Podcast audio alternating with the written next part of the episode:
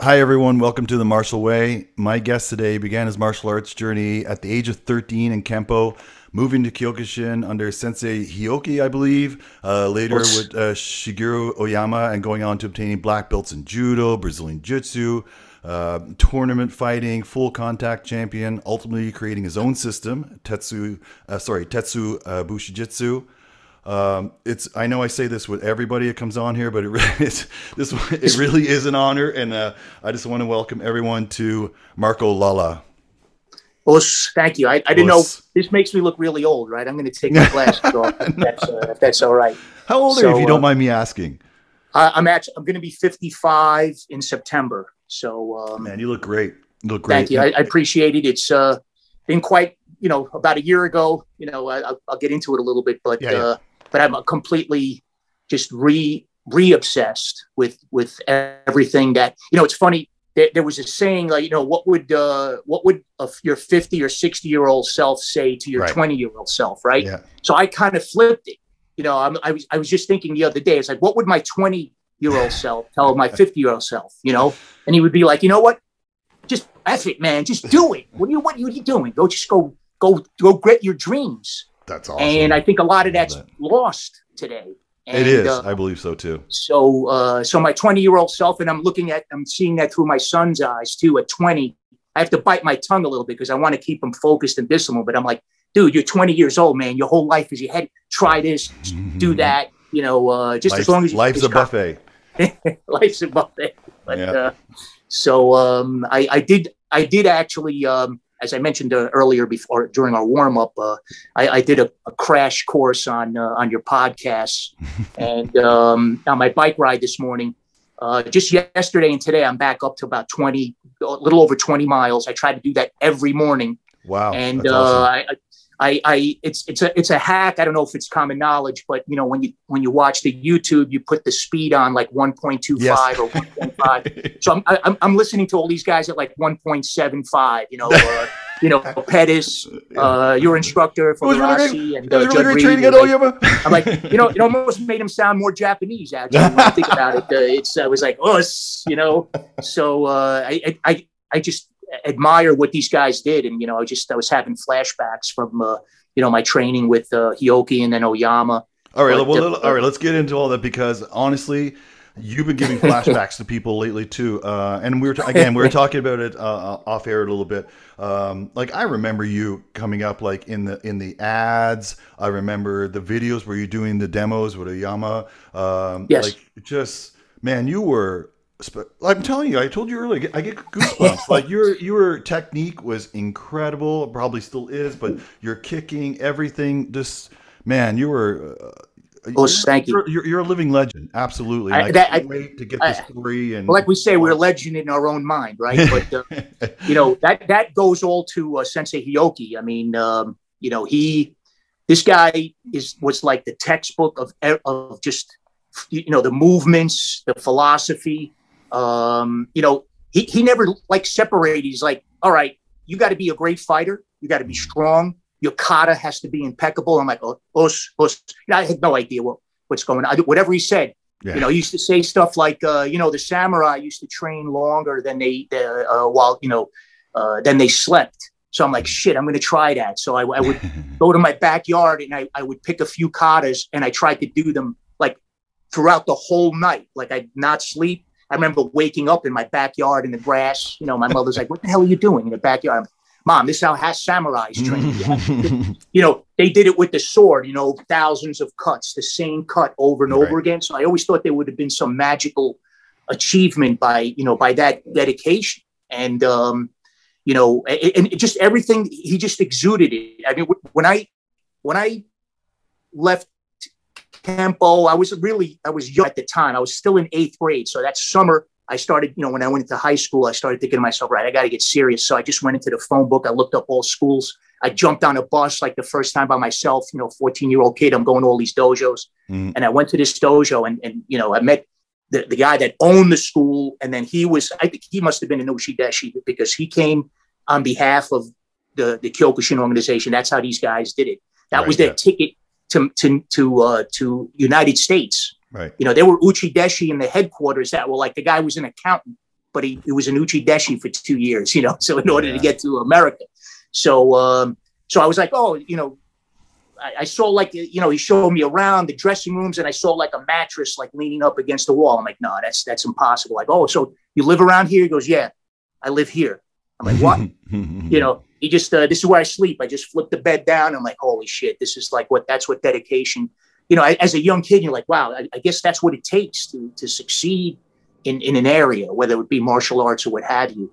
So, uh, but you know, the uh, and then when we were doing tests and things, that's when Shigeru uh, Soshu Oyama would come in. So that even put him up on even a higher pedestal because that was our instructor. And I'm like, all right, if, if I got to be good for Sensei Hioki, God, you know, God knows what kind of shape I got to be in when uh, Oyama comes to the Mhm. dojo. So uh, it was, um, and every class was just you know, we were talking about fighting and everything like that. It was just, you know, the, the business plan was the model was a little weird because it was, um, you know, you trained for two or three hours. You know, there was beginners, intermediate, and advanced. Each one was an hour. So uh, at the end of the second class, which where everybody showed up because that was the intermediate class. right. Anytime you heard line up, you you know those magic words, line up. It was like no, no, the class is not over. Now you're now you're ready. Everybody's getting their ass kicked. So we would all, everybody would line up, and I swear to God, if there was 15, 20, 30, 40 people first, the instructor would just proceed to kick the shit out of everybody in the class, you know. And that was after what we did was we lined up, and then the you know lower belts, you'd fight the guy next to you, and then you would fight that guy would fight the guy next to him and would go down the up the row. So imagine you're like the 33rd guy and you're watching like 20 fights, people, you know, broken rib or you know who's getting carried off the mat, and I'm like, you know, you're sweating, you're like, and you know coming. the guy you're fighting is right next to you, and you're going to be doing that. You're watching this, and um, and then and then then he would kind of like pit up, you know, uh, like these uh, battles amongst the top students. He's like, hmm, you know, let's see how uh, Marco's doing today. Let's put these like three brown belts up uh, against him, you know, one right after the other. You know, and then after that, he would kick your ass. So it, it, it would it would just like people would leave, and I'm like, hmm, I don't know, that's not really a good business plan if you want to run a, a successful karate school. It's like, you know, we want the toughest people here. Like that philosophy is like is insane. You know, when you when you think about it. But uh, you know, I go home. You know, you, you know, I always say my mom's like, "Oh, how was class?" You know, I'm like, you know, half. Um, I don't. I, I never knew if I broke my ribs or not because I was always in pain. Uh, you know, you know, your legs. You know, from the leg kicks. You're like, mom, the class was great. I can't wait to go back. Uh, next day. It's like, what are you talking about? So, uh, but it, it was, uh, it was, it was just, uh, that's why, you know, like I said, when I was listening to, uh, you know, uh, Pettas and, uh, and, and Reed and whatever, the, the, the training was just, you know, but, but here it's, it was a little different. It was more self-induced. Like if you didn't want to do it, there was, you know, except for your instructor pushing you, it wasn't like you went outside and, and you know, you, you, you talking to other people that train. He just thought you were from another planet. Like, oh yeah, hey guys, I got to go home. I got to do two thousand sit-ups. I'll see you. Uh, I'll see. You, I'll see you tomorrow. Like, what are you talking about? Who does that shit, man? You know. So um, And it's it was changed. it was an obsession, and uh, you know, frankly, and it's funny you mentioned with the magazines and everything. I mean, coming back into this, I mean, I, the emails and and the the texts and and and the posts that I'm getting is. ins- I mean, I got guys like Marco. I was a teenager. One guy just told me he watched my knockout tape like 200 times in a row when he got it. Uh, guys now that are about my age said that you know the older material influenced them when they were a teenager. You know, it was, it was I mean that's I studied a lot of you know marketing and mail order and things of that nature. You know, I, I tried to design my copy, but I was always afraid to to make a real wild claim. Like even my my video how to knock out any attacker within seconds. Like I would have never done that if I didn't have a video showing me knocking people out, like in a tournament. Like I, I, I couldn't do like a death touch video, like because Right. how do you demonstrate the death touch, right? So um, you know, it, it was when, when my first product was actually my endurance training man, phenomenal endurance training. And what happened is all my products were the result of a weakness that I had. I, Oh, and. I researched it and I tried and I cataloged it. I was almost like trying to create a time capsule encyclopedic note for myself for my future. It sounds crazy because maybe it was like uh, uh, you know, somewhat like I can feel it inside. There might have been a time maybe where I, there was going to be a gap of my serious, serious karate training. And now having listened to those guys on your podcast, I can understand because there's a point in time in your life you're like, okay, do I eat?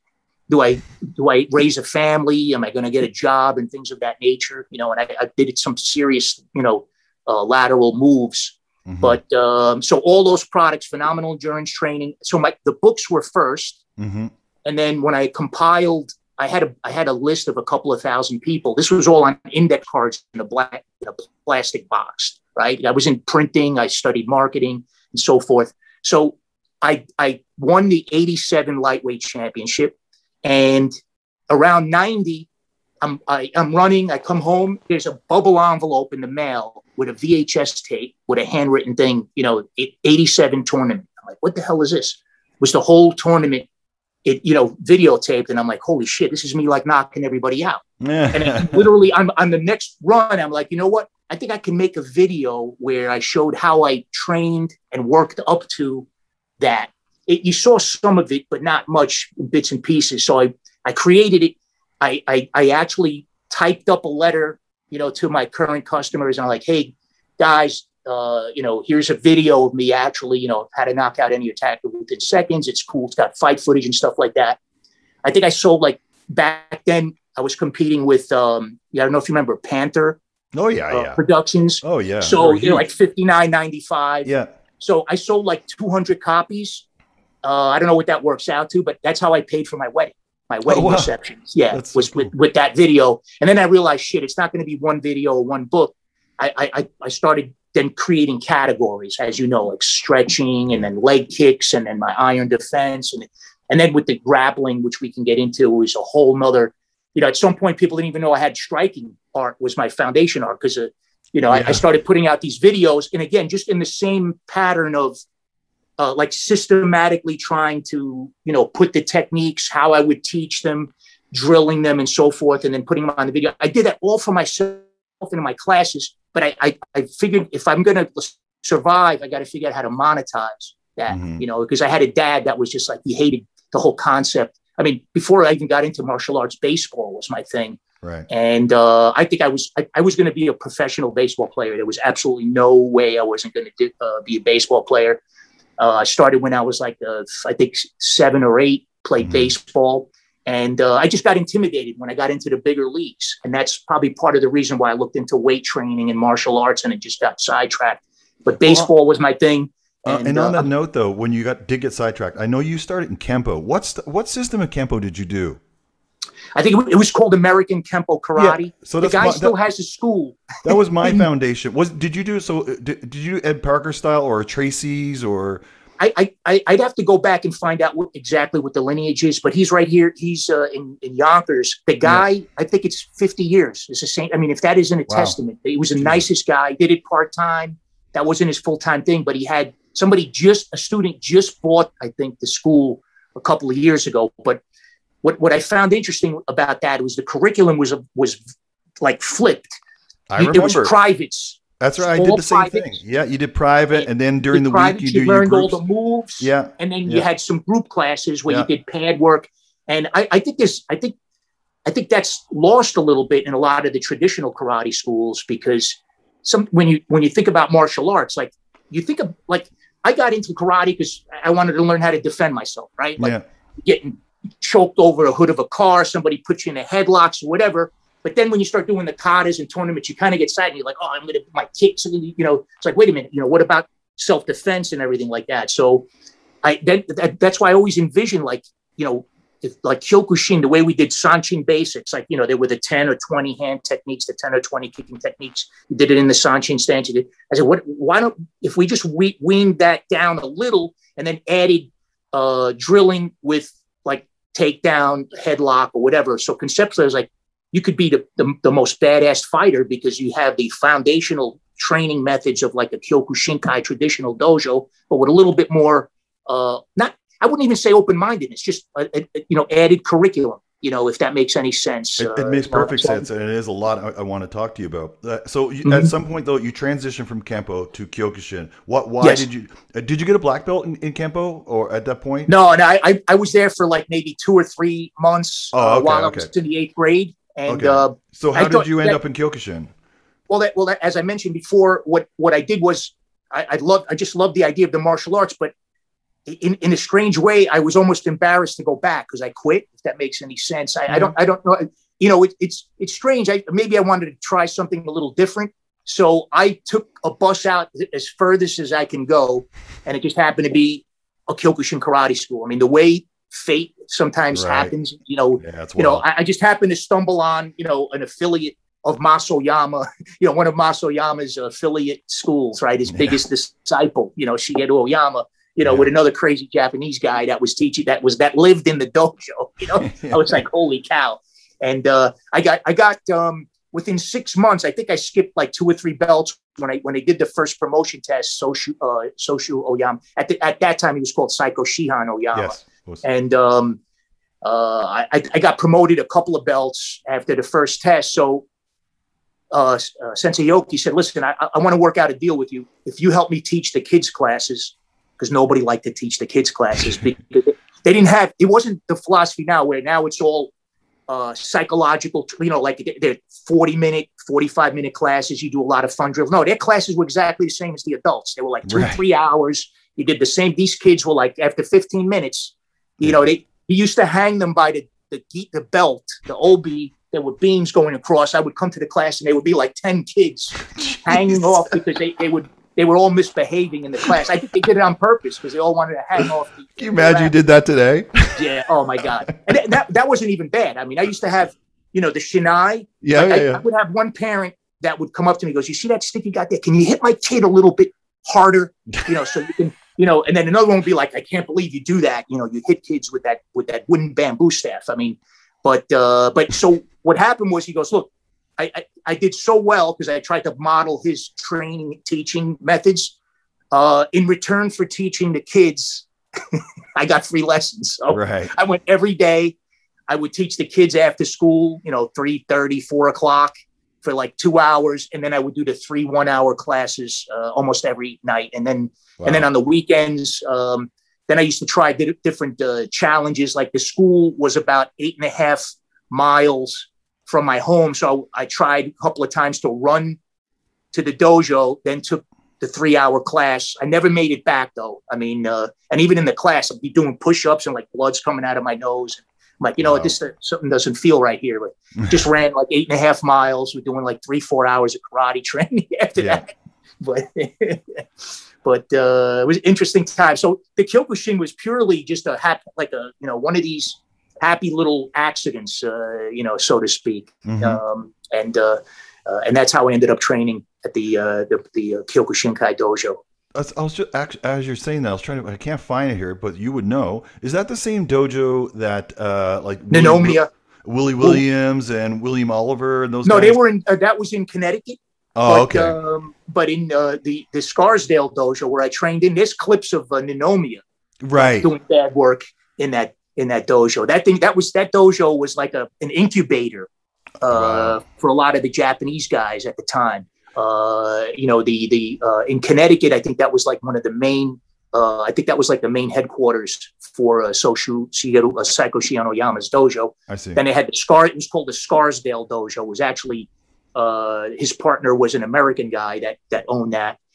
Now, when I, when I got my black belt and Hioki left for Arizona, like not many people know it. I mean, this guy Sensei Hioki, he's like just like obscurely teaching in Arizona somewhere. I don't Yeah. even think he has patches on his gi. I mean, this No, I- like Yeah, he doesn't. He wears like nothing. guy. yeah. I mean, it, it's just uh, when I think about him, uh, it's he completely influenced my whole life uh, going forward, and just you know, as a second father figure.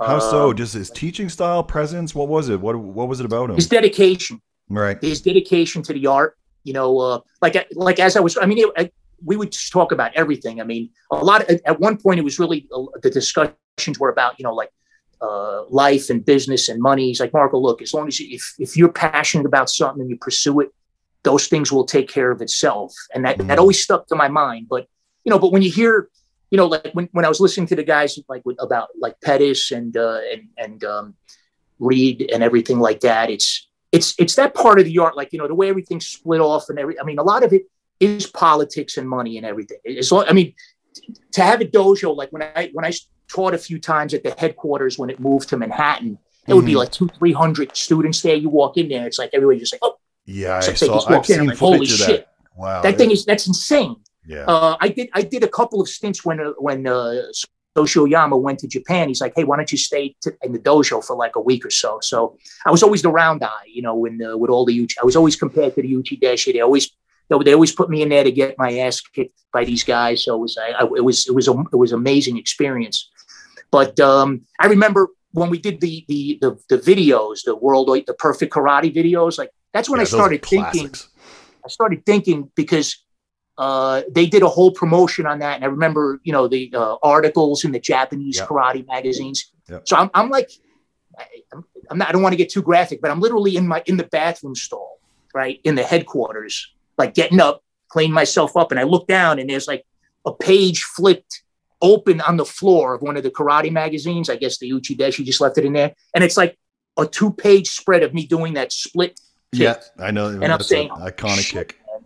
I, I think people know me, you know, maybe at this point in, in, in Japan. I'm like, and, and you, you know, you start thinking like, wow, you know, how much effort and then, you know, the, the, um, the, the schism came, was a little bit after, like after I won in 87, I did try to come back in, uh, I think it was like 91 or 92. I was already out of college. I was, I was like on two or three different careers. I was trying to figure myself out. Right. I decided to go back. I trained a little bit. I lost over 20 pounds within like a month. And here, here's where it got really crazy. Um, I, I lost weight to get into the lightweight division. Mhm. Okay. Mhm. So because I was kind of out of the scene for a while, I was like the perfect weapon. So there was an odd number in the lightweights. So they picked me and threw me into the middleweight division after I lost all the weight. And there was a Dutch team there. You know, these guys from Holland or whatever, these guys. I, when listen, when when it when a whole team comes with their own fight doctor and there's like 30 guys with the exact same geese and everything, you, you know these guys, these guys fucking mean business, man. You know? So I, my first fight is in the middleweight division after I tried to lose 20 pounds within like a couple, you know, like four to six weeks to get into the lightweight division. I think I went into two overtime rounds with this guy. I got punched in the throat. I was getting punched in the face. My rib broke, and uh, was, you know, after that, he's like, Marco, I can't believe it. There's so little time. You wait. He goes, you're going to Japan to fight. I'm like, oh, yeah, that's awesome. He's like, uh, so I had I had to come up with, I had to figure out how to get there, Mhm. where to stay, Mhm. you know, who's going to be my, I mean, just like basic, I'm like, you know, uh, you know, I'm, I'm trying to look for a job and here I'm, I may end up having to spend thousands and thousands of dollars to go somewhere, possibly, you know, I don't know if I'm going to come back alive or not. you know what I mean? like, I, I think it's time to kind of figure out, uh, you know, a, situ- a different little s- situation for myself. You know what I mean? So, Mhm. uh, but um, but you can't listen. It, it happens at the highest levels in the biggest organizations. I mean, in the corporate world, it's the same thing. You know, Yeah, uh, yeah. for me. But uh, you know, even when I started teaching, um, you know, because I, I had a small dojo, I had about fifty guys. I, you know, one of the reasons I opened up a school actually, because I was doing pretty well with the videos, was I couldn't get it. I couldn't get credit card processed.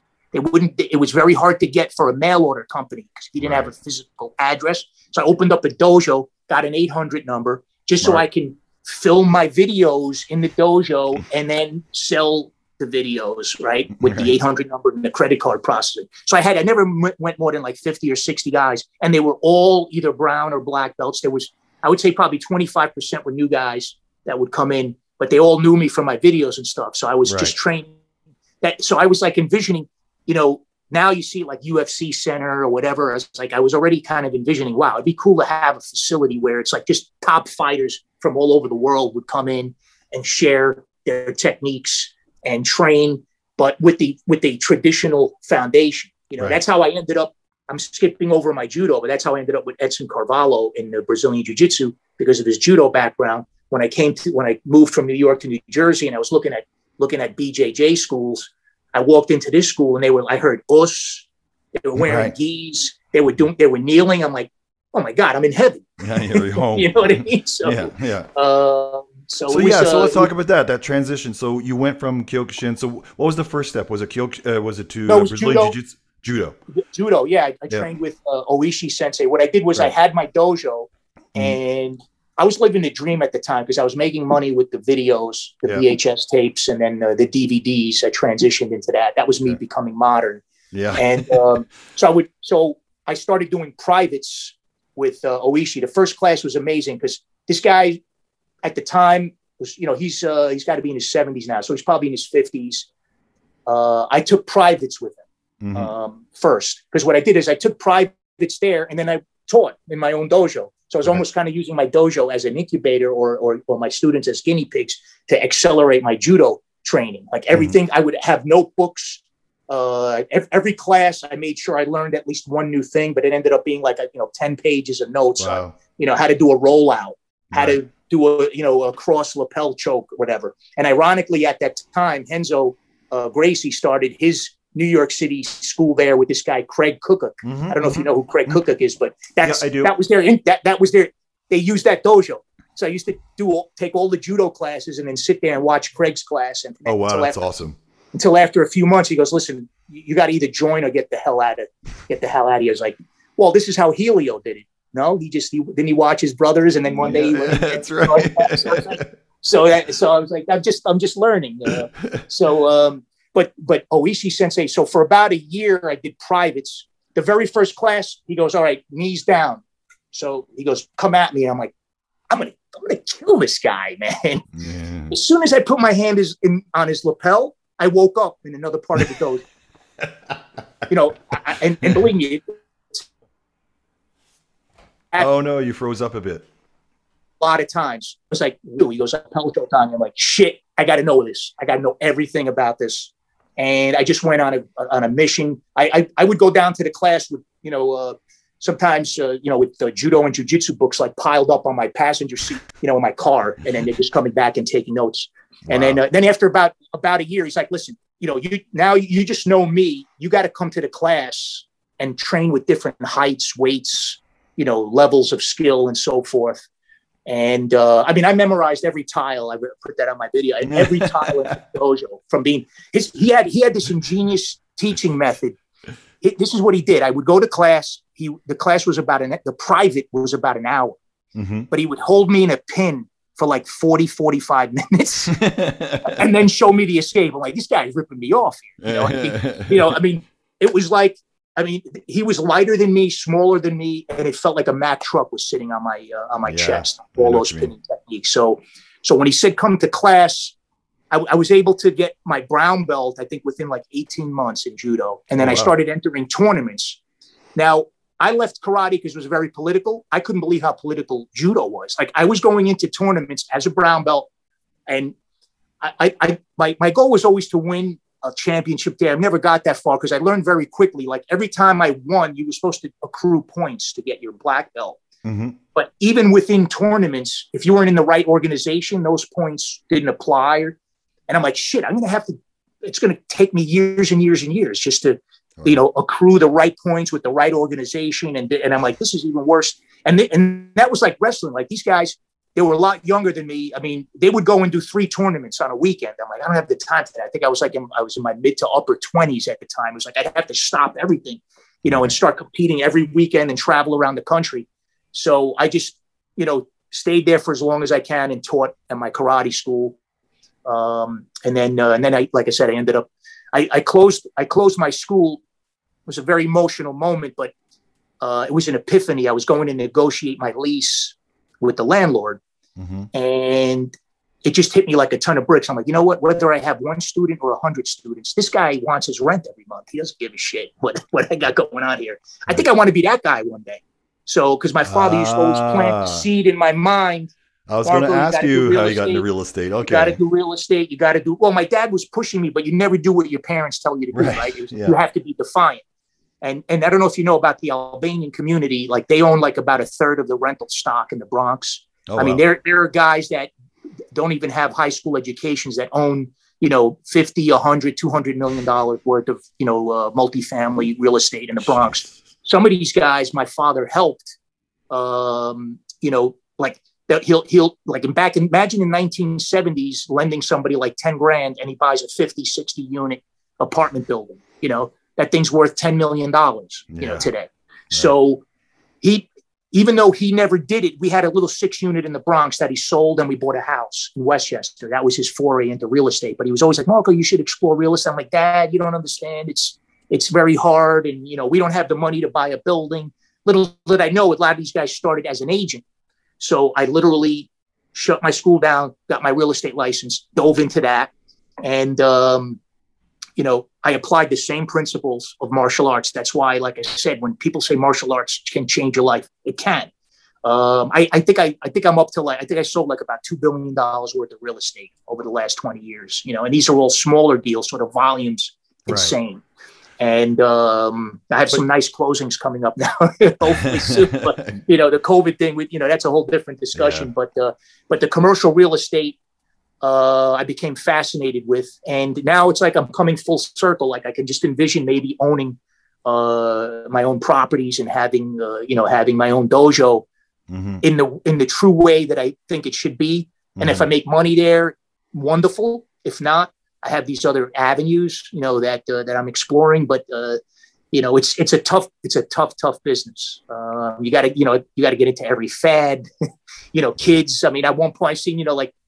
How do you teach a three-year-old, you know, four-year-old karate? Yeah. You gotta have like a baby. You gotta have like a diaper changing station somewhere or something. in. It's like I don't know. It's it's tough. It's a it's a tough business. You know. Uh, And you've always had this entrepreneurial spirit. Obviously, I mean, like you started out doing these videos and books right now that it's, I mean, flash forward into real estate. I mean, it still has that same theme of like working for yourself.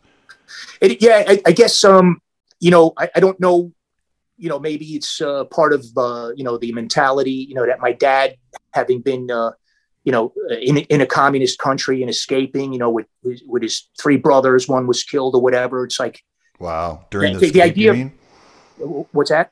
He was Um, killed during the escape? Yeah, during the escape, Oh, um, they had to like imagine, you know, like bury him in the in the in the mountains and then hope you don't get caught and then end up throughout Europe. That's how we met my mom in Italy. Right. uh, France, Germany, and what have you.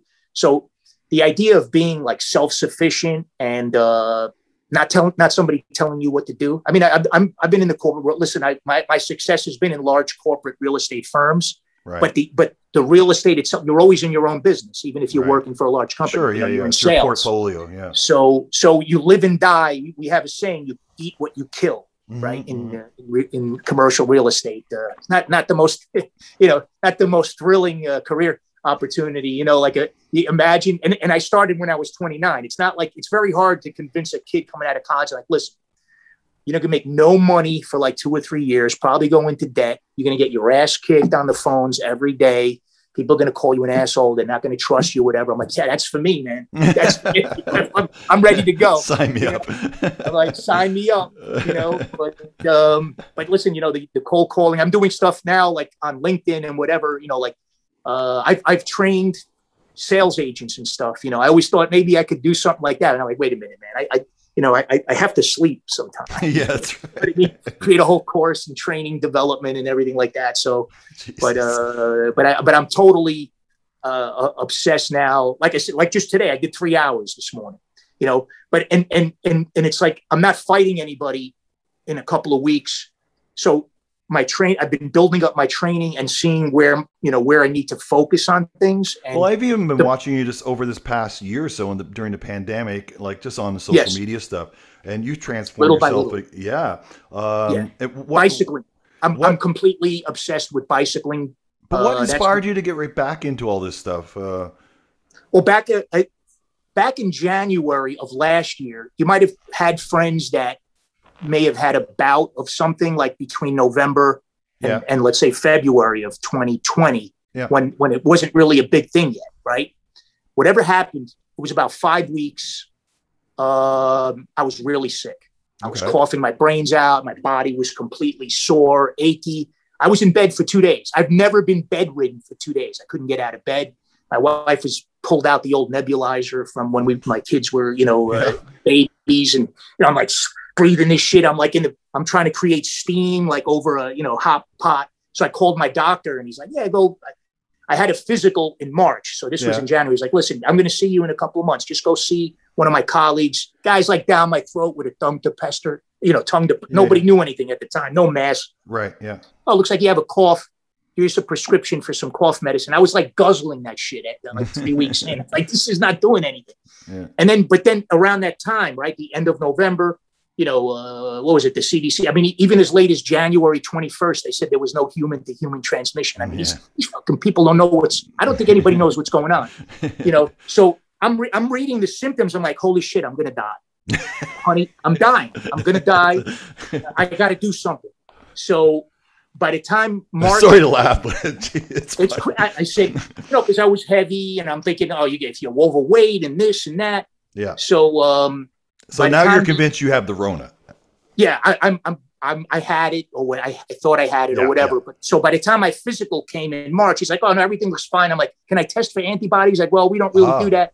You know, there's some hospitals that were taking volunteers. Like I was going on websites to see. I mean, there was no way to do it. It was, it wasn't a formalized thing Yeah. at the time. Yeah. So I just bit the bullet.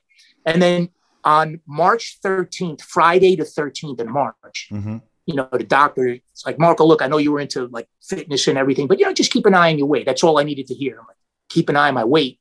The 14th, I, I, I, I got on my bike. I went around the block one time. I, I talk about this in my, uh, the free videos that I put online about my training. Hmm And there's a deck in my backyard. I went up it once and then down it once. And I would, did that 10 times. And then I would try to do it 12, then 20. Then I would walk up and run down, you know, because I figured with my weight, it, you know, it's easier to run down than it is run up. So I just, and then I put more and more on my bike. And before I knew it, like within three, three and a half months, I lost 37 pounds. Wow. Um, In June, I did my first 100 mile bike ride. It took eight hours and 30 minutes. Shit.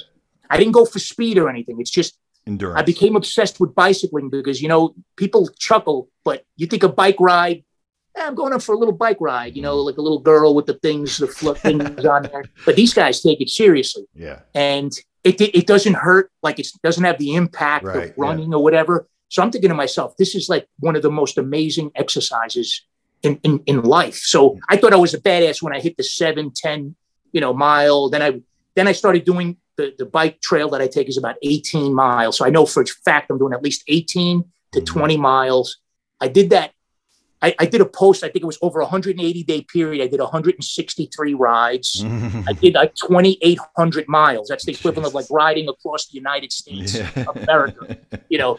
And I'm like, so that was been that's been like the core of my training. Is I know that if I get the bike ride in first, it's an extended warm up, Mhm. and then I just pick you know eight or ten different stations. You know, I'll do like a rounds of bag work, makiwara. Mhm. Uh, I'll do some floor drills like you know uh, bridging and rollouts and things Mhm, of that mhm. nature. So all of that is is in preparation for hopefully you know one day when we do get back on the mats a little bit more formally after this whole thing is over. But now I feel like I'm training for that. so I don't embarrass myself. You know, look, I, you know, based on all these posts and everything, now I'm doing a seminar uh, for a, a very very high level Taekwondo school oh, right on. uh, in Pennsylvania. Cool. Um, uh, uh, Phil Amaris, uh, heel Hee Il Cho uh, disciple, pretty Mhm. cool. I mean, he's and he has oh, really? utmost-? Okay. Oh, okay. utmost respect for the Oyama organization. Has met Oyama, you know, uh, you know, incorporate a lot of that training into his dojo. So we're going to do something there. I'm going to fly down. I got another guy in uh, in Florida. So those have actually now becoming my, you know, instead of I'm going to be competing in the world tournament six months from now, like I'm going to do a seminar. So I'm like focusing on the curriculum and getting into shape. Uh, you know, That's and, and fantastic, it's, uh, man. That's yeah, uh, it makes it's, it's I- I- pretty cool. I know a lot of people are excited about it, and including even like uh, people I know that knew you were coming on uh, this weekend. Oh wow, like, awesome! it- I mean, see, I- see, I can't, I still can't even believe that half the oh, time. you're, because, you're uh, like that's all I hear is wow, he's a legend. He's a legend. And so know. even even my buddy uh, Shihan Terry Burkett. So we have this other show called Real Talk, and and and even him and I have been talking. yeah, I this think we've week. interacted a few times, yeah, online. Yeah, he's great. He's, a, cool. he's a hilarious guy. But uh, and him and I were chatting even just like yesterday and stuff. And and I know some things he even wanted me to uh, talk to you about um, because you have incorporated, like you went from Kyokushin, you went into the grappling and all the stuff, and started incorporating all. And we'll get into Right. like you creating your own system and stuff. Um, did you find like I have so many questions even around that? Yeah. Like, I'm sorry. I'll, I'll let you just shoot No, out the questions and I'll. I, uh, no, no, no, because I never look at this like interviews. These are conversations. Okay. So it's just like us having a beer. no problem. But these are my own. That just. Um, but the grappling and stuff that you were doing, did you have? Did you find anything? I'm all over the place with this, but I mean, you've done all this kata. You've done all this stuff in Kyokushin, and I'm assuming when you learned kata in Kyokushin, uh, they weren't breaking it down into bunkai and application. No. you were just learning it. Now, Yeah, I mean, if we did it down block, we interpret that as that's a down block. If somebody throws something at that level, it wasn't like very intricate or anything like that. But, right, uh, right. And and it's funny you should say that because Terry and I have talked about that one. Like coming out of Okinawan systems, they don't even consider that a down block. That's that's a throw. A strike. That's a right? throw, a throw, or throw, and a throw, you're, and okay. tripping somebody over your leg. I can't do it. It here on makes sense. And It and you're fa- sense. over the over your leg, right? So you're just knocking Right. them over. Um, anyway, I'm just wondering, like, had, had you made any other connections like that when you got into grappling? Did you find like was there was there any use? Did you get any use out of the kata that you were doing from Kyokushin? I don't, you know, I, I think it was just more of, I don't know if there was a direct correlation of it and just mechanically somebody teaches you a move and you know how to do it. So now, Right. and, and, and this is where I have a problem with it. Like if you go, if you go to, like my son did wrestling in high school, Yeah. like if I tried to show him how to do a takedown or a throw based on my kata and use it on the mat, he would do even worse than he did, you know, when you know when he started, you know, because you know, uh, I I was I was watching. There was I'm not going to mention the name, but there was like there's a karate guy that's very famous online, and he did some move from you know where you do the the the, uh, the back leaning stance with the block, and this year Yep. and he interpreted that as a front choke. And I'm like, dude, if, if you think that somebody's going to instinctually do a front choke, let's say somebody comes at you with a tackle and you're going to go in and do a front choke and hook his leg because you did that for five years, I'm, it's not, I, I just can't, you got to, you got to do it. You know, I, Yeah. I think I explained in my, in my Tetsubushi Jitsu, what this, I started seeing this when I was doing tournaments outside of the Oyama style um, you know, the point before I was doing full contact. So I would go to these tournaments like at the, you know, at the Felt Forum at the Garden or some high school, Mhm. and you had every art imaginable there. You know, uh, Wing Chun, uh, you know, Shotokan, Taekwondo, whatever. Beautiful weapons, kata, and everything. When it came to the point fighting, it looked like bad boxing right. and, yeah. and, and, and you know up to like a, like two tenths of a second the guy did his art and then it was just a brawl and then you're like oh man that was the worst fucking jab i've ever seen or or uh, it looked like he tried to it looked like that guy was trying to take him down you know but he Mhm. got caught and, he, i'm like all right so why don't you do some jabs cross hooks and uppercuts? Because you know look i i don't you know i when i researched like i, I heard one guy and I think it was a some, you know something about like in, in karate there's no there's no answer to a boxing jab. And i'm like what do you mean? I'm like well you can tai sabaki you can get out of the way or whatever Mhm. but who jabs once Mhm. like how many times can you do tai sabaki on an eight or nine punch combination right and then Mhm. how, how are your blocks going to work there that's why i could i saw like you know uh, you know oyama like the parry started becoming more of the formal you know blocking and so forth and so on it's you know I, i've always looked at it when you learned the alphabet i don't know if you remember those uh, notebooks that had the, the the solid line and then the little dotted line in Yeah. there. And then you had to go up and down. That's to me that was what karate was. Then you learned you know words. You put words together sentences paragraphs. And then and then you learned graph you know how to how to write in script. And that that was like some you can't even read people's handwritings. But to me that that's that's what happens to your art. But you have to start with a with a foundation. Mhm. but um the bunkai I, I've, I've always researched it but i was like you know i don't know look there was a guy I, I forget which ufc it was and i don't think he was a, a high ranking knockdown fighter but he, he did an embarrassing performance in one of the uh, in one of the early ufcs i'm like you know that dude you know wh- how come he didn't just like say Ken like right into the guy's chest and pop his pop his uh, sternum or something like that. And, like you start thinking like, you know, I bet I bet it just I get to get a little backup in my training, you know. Uh, and uh, but with me, it was more it was like an obsession. Like based on the, the Kyokushinkai philosophy, you can't lose, right? Mm. You know, that mentality, yeah, never yeah, give up or whatever. Okay. So if I'm, if I'm doing judo, I got to have that mentality in judo. I mean, and then I started trying to figure out like, can I make my, can I make my striking more effective if I can at least hang at a, at a higher level with mm-hmm. my grappling? Because mm-hmm. let's say I can engage somebody as if I'm grappling and go right into an elbow or a leg kick or something right. like that. Like the guy's gonna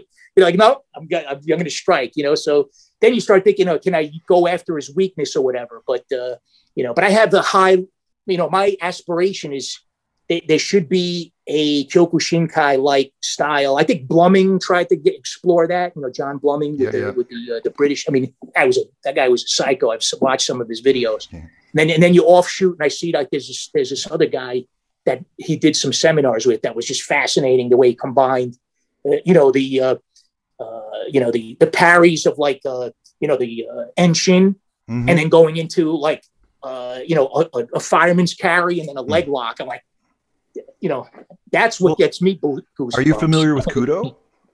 Well, of course. Are you yeah. kidding me? Just passed away. Uh, yes. You know, yeah. I mean, so well, I mean, that's a inter- similar I, blend. I think right? he was a he. I think he was involved with uh, Bluming. Uh, they, there was so, a, yeah. there was an affiliation yeah. there. So, like to me, I think that was that was on the right track with the judo and the striking mm. and what have you. Um, you know, the the one thing I have to say that you know, it's funny. You know, the Brazilian jiu-jitsu and judo, like I chuckled because they there there was a schism. Now all these guys know that if you're in BJJ, you got to have a black belt in judo and vice versa. You know, my, my instructor used to say it was the two wheel two bicycle two wheels of a bicycle. Right? Interesting. So and then somebody else was telling me then uh, you know the striking is like the frame and the chain, and then you have the two wheels, which is just it's like cool right, we, can go, we, can go, crazy on that, right? And the throttle yeah. is, uh, is your endurance and all that. Yeah, so, um, but uh, the kudo I, I, like what they did, obviously, with the head with the headgear. You know, mm-hmm. and that goes back. And I think I've seen some reference you had in the past with um, uh, Ninomiya with the human face of karate when they when the challenge with Thailand. Yeah. But again, you know, if if you're a real student of the art and you're you're training, and then you have these disciples that go to Thailand, but they got they had to learn the system to a degree to to defeat of the course. system in a sense, right? They seek out yeah. a boxing guy or you know yeah. somebody that knew head punching and yeah. understanding time. All of it. Yeah, yeah, and and to me, I think that's the one benefit of what happened with the internet and YouTube. Like, you know, I, I I'm a little. I feel like I missed out about ten to fifteen years of social media because I was that guy, right? In black belt, I had the videos and everything. Yeah, and then I just, you know, if I did ultimately have a little website. I converted from VHS to DVDs, and then but then I kind of disappeared. That's when I should have been building up my two, three, four million followers. But now I'm jumping back in. But yeah. the one thing, you know, th- there was always an argument that you can't learn through video. You can't do this. You can't do that. You can. And I think I forget it was a documentary that I watched. It was like the Discovery Channel or something. There were these doctors that volunteered their service. They went to like Africa somewhere and they were doing surgeries, and there was something that they didn't quite understand. And I think some doctor faxed them, uh, you know, from the states, like diagrams, like how to do a surgery or something. Like, holy shit! I mean, this, this, this is not like sparring or fighting. This is like saving somebody's life. They weren't mm-hmm. familiar with the procedure. They got faxed instructions on how to do something. I'm like, that's what we should be doing as as martial artists. Strong foundation, understand combat or whatever. But then if I see an arm lock explained to me from from a legit master, I, I should immediately know how to integrate right. into my art, either to defend against it or to apply it. If it right. should, uh, it, it sounds crazy, but no, not know, at all. That's that that's to to me is what uh, you know. I think Musashi was a, was striving for. You know what mm-hmm. I mean in terms of his his quest. Mm-hmm. You know, to to to be undefeated, so to speak. I mean, that's uh, that doesn't happen. My judo instructor, you always say, if somebody's undefeated, they just didn't meet the right guy. You know, you know, Touché, in, yeah. in his dojo, you know, it was like if you won 51% of the time, you were pretty good. You were pretty goddamn good. You know right. what I mean? If you won six out of 10 yeah. times in, in, yeah. your, in your training, you hear these guys undefeated, thousand fights. You know, there, there were some some judo guys that that uh, you know the whole thing with when you read about like the invasions, like in Europe, of the judokas mm-hmm. that came and they, they, you know, some of them got beat, but you know, the stomach throw, you know, with tomoe nage the stomach mm-hmm. throw, like that was that was a secret back then.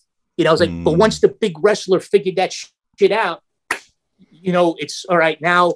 It's like you got to reinvent. Uh, you know, I got to figure out another way to get this to get this guy. And that, that's how fighting evolves, in my in my humble opinion. You know That's what I a- mean? So uh, I that's my agree. Ada's philosophy. But I, but I've seen videos though of you when back in the day when you were doing. I'm trying to remember. There was one video I saw. You, you guys were training outside. Um, I think it might have been a summer camp or something, a Kyokushin. Some, but it was Oh, Kyokushin. yes, yeah. But the Yes. way, you, so you guys are sparring, but there's there's trapping, there's Sweeps. there's takedown sweeps and yeah, stuff. yeah. Like they were Yeah. doing a lot of that back. I was trying then. to keep up with Soshu Oyama's son. Uh, So they were Oyama. training Guy that was- way. Well, it. Uh, in this, in, in the in the higher like in the fight classes, yes, you know, they, they, there was like a fight team where that's where I think maybe the the Thai influence came in, or a Mm-hmm. little bit of the, you know, like a the the the, the sparring was different than the static punching, or, or Right. when you do the the the uh, the one step self defense, right? Yeah, yeah. So the next level was the pad work or whatever. So Mhm. you know, trying to catch kicks and things of that nature. Uh, it, it, it was it was an evolution. But you, you're right. I mean, even back now that I think of it, I'm, I mean, sticking right on my mind that that sweep that uh, uh, Ted I, Ted Oyama did uh, was was poetic. Mhm. So um, you know, I think and that I think that's just grabs and um, yeah, all, all the stuff that you couldn't really do in knockdown. I guess Right. right. Uh, yeah, yeah, yeah, yeah. You know, yeah. listen, I would heard I heard stories about uh, Yama. I mean, this guy, yeah, I think he did some bouncing, and uh, from what I there was a story I heard where like he would set the tables up in a certain way so that if there was some shit going on on the other end of the room, he'd be able to jump on every table and be there within seconds.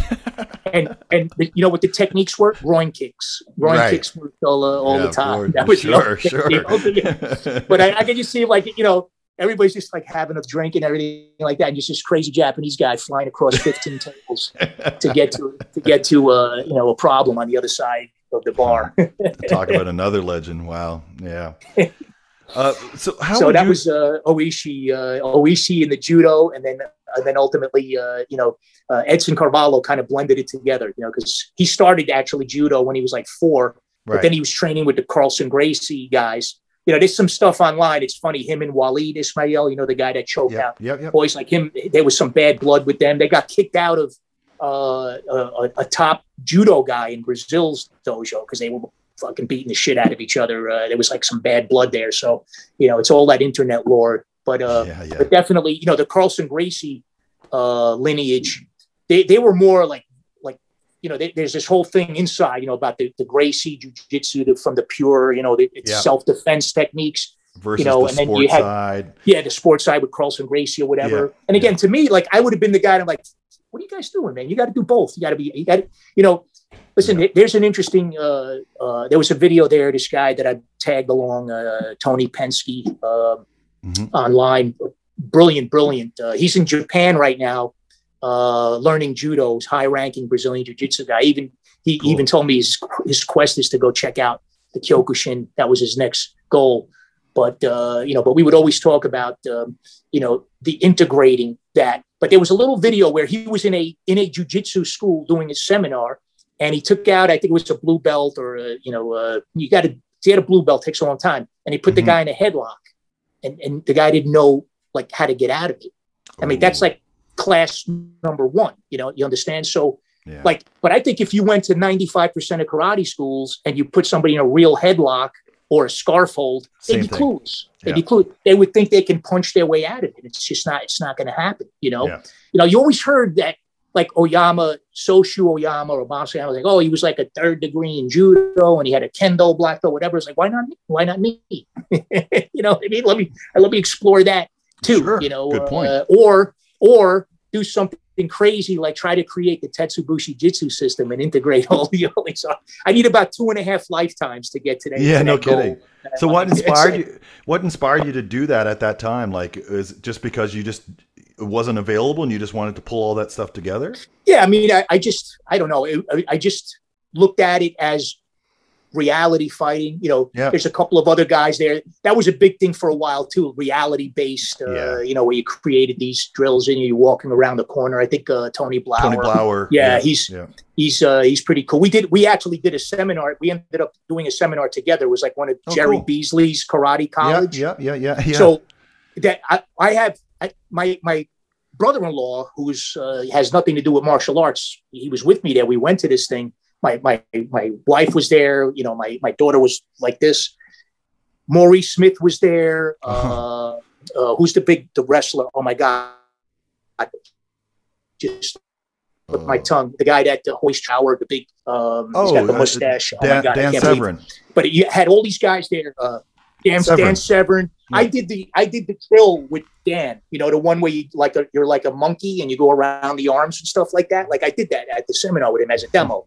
and uh, you know Smith, uh, you know Superfoot, all those guys. I'm like I'm there. And I'm like holy. Sh- these are all the guys I see in the magazines, and I'm at you know Beasley's College doing a work doing one of the sessions there, one of the workshops. Mm. But uh, but Blau was cool because when he had the the panic, you know, with the Yeah, with the the, uh, Panther Productions and stuff like that. Yeah. So I was like, man, this is that's what it's all about. Like, how it- you know, how am I? How can I? I you know what?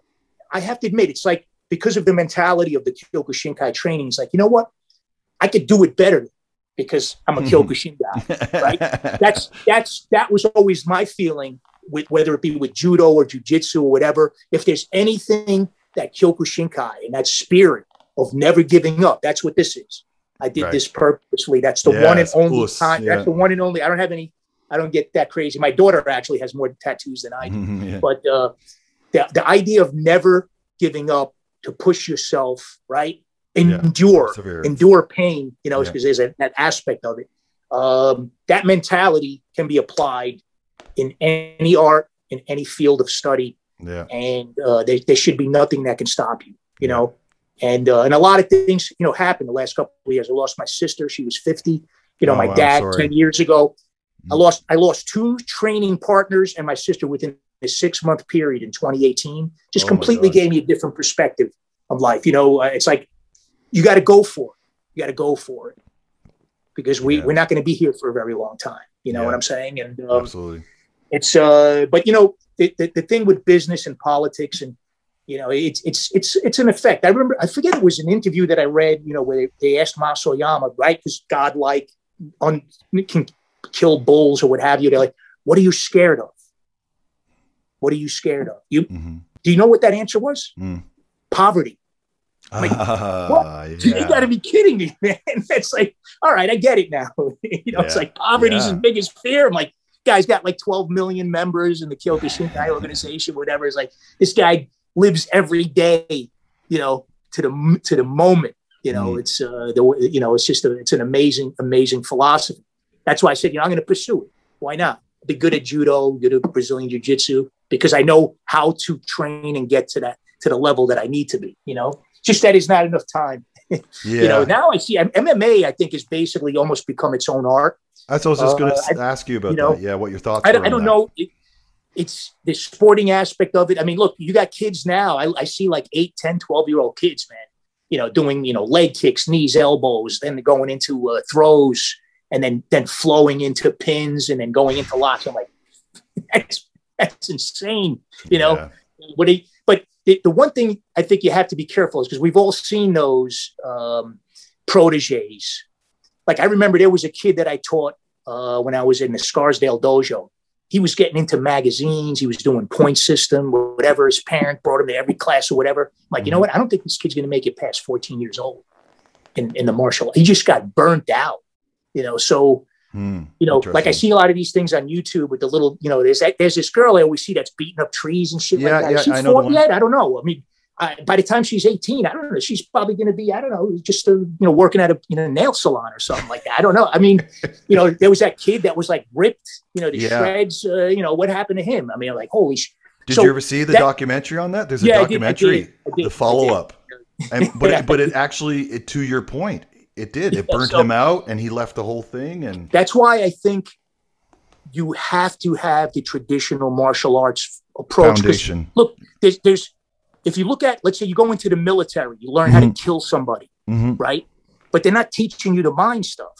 Right. See, I, I always looked at like the martial arts is we're doing the same thing, but because of meditation and working on the spiritual side and how to deal with people like the dojo is always a microcosm of life. There's a hierarchy. One guy's a badass, another guy's an asshole. This and that. Yeah. So you learn how to you learn how to do that. Hopefully, you have an instructor, you know, th- that through life experiences can coach you not only in the physical sense but in the spiritual sense, and then also how to apply those principles outside of the dojo.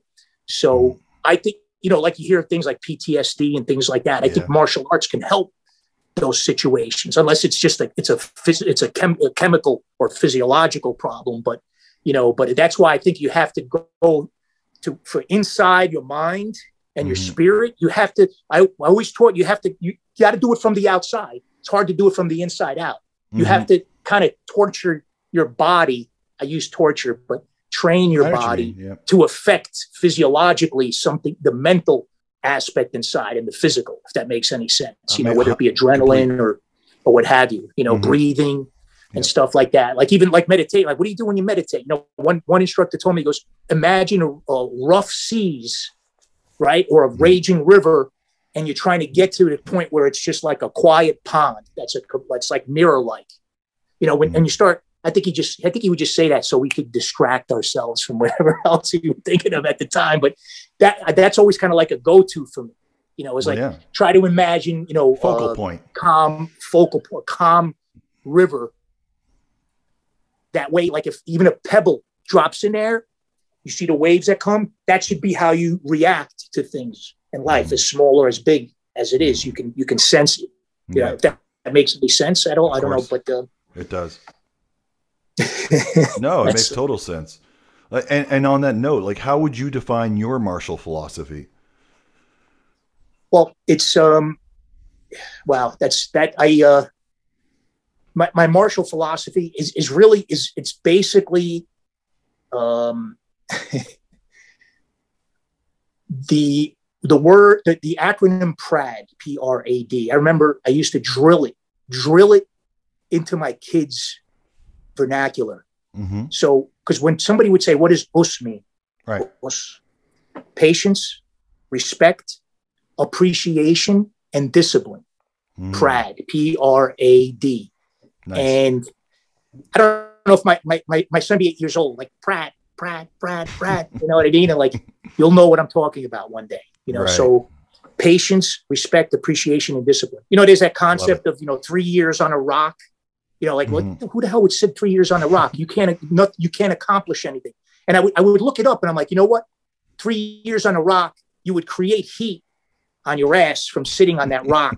You know, so you are at, you are actually accomplishing something from, from, from doing, from doing that. So, but you need a lot of friggin' patience to sit on a rock for three years. You know, but if you think about that conceptually, you know, in any endeavor that you have in life, it feels like that sometimes. You know, you sit on a Absolutely. rock doing nothing. You know what I mean? And then Yeah. boom, something you know something happens. Yeah. So uh, my my martial arts philosophy is completely uh, embedded, entrenched, uh, a a derivative of the philosophy and the spirit of us, which is patience, respect, appreciation, and discipline. Love it. Yeah. Um, You know, that's that's uh, that's the that's the thing th- that I would express my philosophy as. Do you have any yeah. re- any regrets in your martial career? Um, it's I wish I competed more. You know, Yeah. it sounds crazy, but I hated fighting. That's why Really? I train so hard. It- you, know know, what? It's a common George. St. Pierre a- has a similar philosophy. I was just going to say it. Fighting sucks, say-. That shit hurts. So I would train and train and train, and then and then even sometimes like, I don't like to lose Mhm. either. Mhm. you know but when uh, I, I did a little thing on my tetsubushi jitsu inner secrets video where i discussed like how my son got into wrestling Mhm. you know and these guys they you know a tournament's coming up uh, you know and you're training for two three four matches you know these guys have 30 40 matches to me i would have loved to got to the point where i can compete win or lose with that fanaticism like that many Right. i think that many competitions though i think also can backfire on you physically like you know Yeah. having gone into judo and jiu-jitsu and there was that period where i didn't train for a while i think it actually saved my limbs to a Yeah. degree. Because I know guys my age already got like two two knees, Yep. fucking shoulder, the elbow, this, that. Yeah, I'm like, you know, thank God for now. I mean, I could Judd feel and Nick, both of them have hip hip replacements. hip Both of them. replace. I mean, that's to me. That's I can't even. I'm like, God bless. I mean, I you know how do you guys do it? I mean, uh, so uh, but I my only regret is I wish I competed a little bit more, and I did, and I and I pushed, you know, on a, on a business level. I just stayed with what I was trying to accomplish in terms of like, you know, the advertising and the social media and everything. But I, but Yeah. you know, I think I, I think I tasted blood when I got my first like five and six figure commission checks when I was selling investment property. So Yeah. that helped. That, and that's going to help me now because I look, you know, imagine training so hard. Like I've never seen so many broke people in the arts, and it's it's little, it's sad. It's true, it's so you know, I'm like, this is not what. I mean, I, I understand passion and dedicating your life, but it's so hard. I mean, I came close to losing losing it all a couple of times, you know, because of my dedication. It's the scariest feeling in the world, especially if you Yeah. have wife and kids and a home and this so um you know but uh, but now like i said having the way i did my videos the way i've, I've made them encyclopedic i almost feel like now i'm going to teach myself again you know even Yeah. though i'm trying to stay on top of the new you know i did i made a i made a reference in my one of my videos like in brazilian jiu-jitsu i think there's a guard for every letter in the alphabet now you know like a b c d e f g so it's like all right you, you know let me let me focus on the five this and whatever you can get you can get sidetracked like really crazy But I do like That's your philosophy of how you break things out like that. I love that. Yeah, yeah, and and I, and I, and in, in a sense, I think that's why Kyokushin became such a worldwide phenomenon because it, it, it actually seemed to filter out a lot of stuff, and it, and, it, and it's a, the testament is it's his disciples like all over the world, like these guys that broke off and started their own organizations. But where did they come from? But You know, it dissipated here. Like here, I mean, you're you're in uh, you're in Jersey. I'm in Toronto. We're Mhm. not that far from each other. Um, I actually am very familiar. I worked in Manhattan for a while, so I know it there. Um, but I noticed in North America that Kyokushin dissipated. Like it was really popular back, like uh, when you were doing it, and even earlier. And then it started fading out. And I've asked this to other people, like, why do you think it was it? it, was it just that uh, you know things like MMA coming on the scene and jujitsu, or was it the training like like we were, you were referencing the way you were training earlier and how hard it was? Lot you can't do that anymore. Now you'll have somebody reporting you for some nonsense. Yes. Uh, Yeah, it, that's like, part of it. I mean, I've never seen. We're in a soft culture in North America. I've never seen, you know, we, we're going a little off tangent here, but our, our Mhm. problem is our wealth. Yep. You know, we, we, we have so much wealth, it's become an opiate. Yeah. Like if you could sit on a couch and you got a thousand fucking cable channels, you can get on an app, get breakfast, lunch, and dinner delivered Yeah. to you. And you could still be relatively a poor person. Yeah. We have the richest poor people in, in the world in Yeah. the United States. You know, you got a refrigerator, you got running water. Yeah. And they're still uh, complaining. You got, net, you got Netflix. and still uh, complaining. Can you imagine going to a dojo like five times a week and training three hours each time and, Right. and breaking? I mean, I, I've interviewed people coming, you know, guys coming out of like uh, Ivy League type schools. They want they want to make a hundred grand, like coming out of school, like in the first ninety days, Yeah. you know. And then if they don't like it, they bounce around and go to the next job and the next job. Like this is I I don't know I don't know how to, you know, I don't know how we're going to save that generation. You know, know, things, things tend to work its way out. I mean, Yeah. you know, you know, when you compare stuff like I wasn't around, you know, you got, you know, we had, I always tell people, uh, I get COVID, you know, we had two civil war, you know, we had a civil war, two world wars, the Revolutionary War, you know, yeah, the, the Great Depression, Yeah. uh, you know, then we had, you know, Lehman. Yeah. Think people bounce back. It's what you do at, at, in those valleys, right? Yeah. when you have the peaks and valleys and Yeah. and, it, and it can be scary sometimes you know Yeah. uh like I, I that was my biggest fear. I mean i got you know am i going to have to like dumpster dive at some point or you know like i always used to tell my wife i'm like you know what honey? My father used to tell me all the time all i need is bread and milk and one room you know and a and a and a bed. I'm like this guy's this guy what the hell did they do to him over there? You know what i mean? It's like uh you know when I, when i got into the arts he's like wait a minute you spend all that time doing karate? You could be I mean, you could have three jobs. You could look how much money you could make. You know, that's how he was with baseball too. Like baseball, like when when I got my first uniform, I don't know what those things are. You put, you know, you know, I forget what they call it, the, where the socks. Oh yeah, the, the yeah yeah I know. Yeah. I, I'm I'm like I'm going to my first practice. I don't have socks on. I just have that thing on, right. cleats. You know, my mom's like they're all wearing socks. I'm like shit, we got to go back home. Like they have no. I was like, what do you mean? You, you, so, like a hobby? What are you talking about?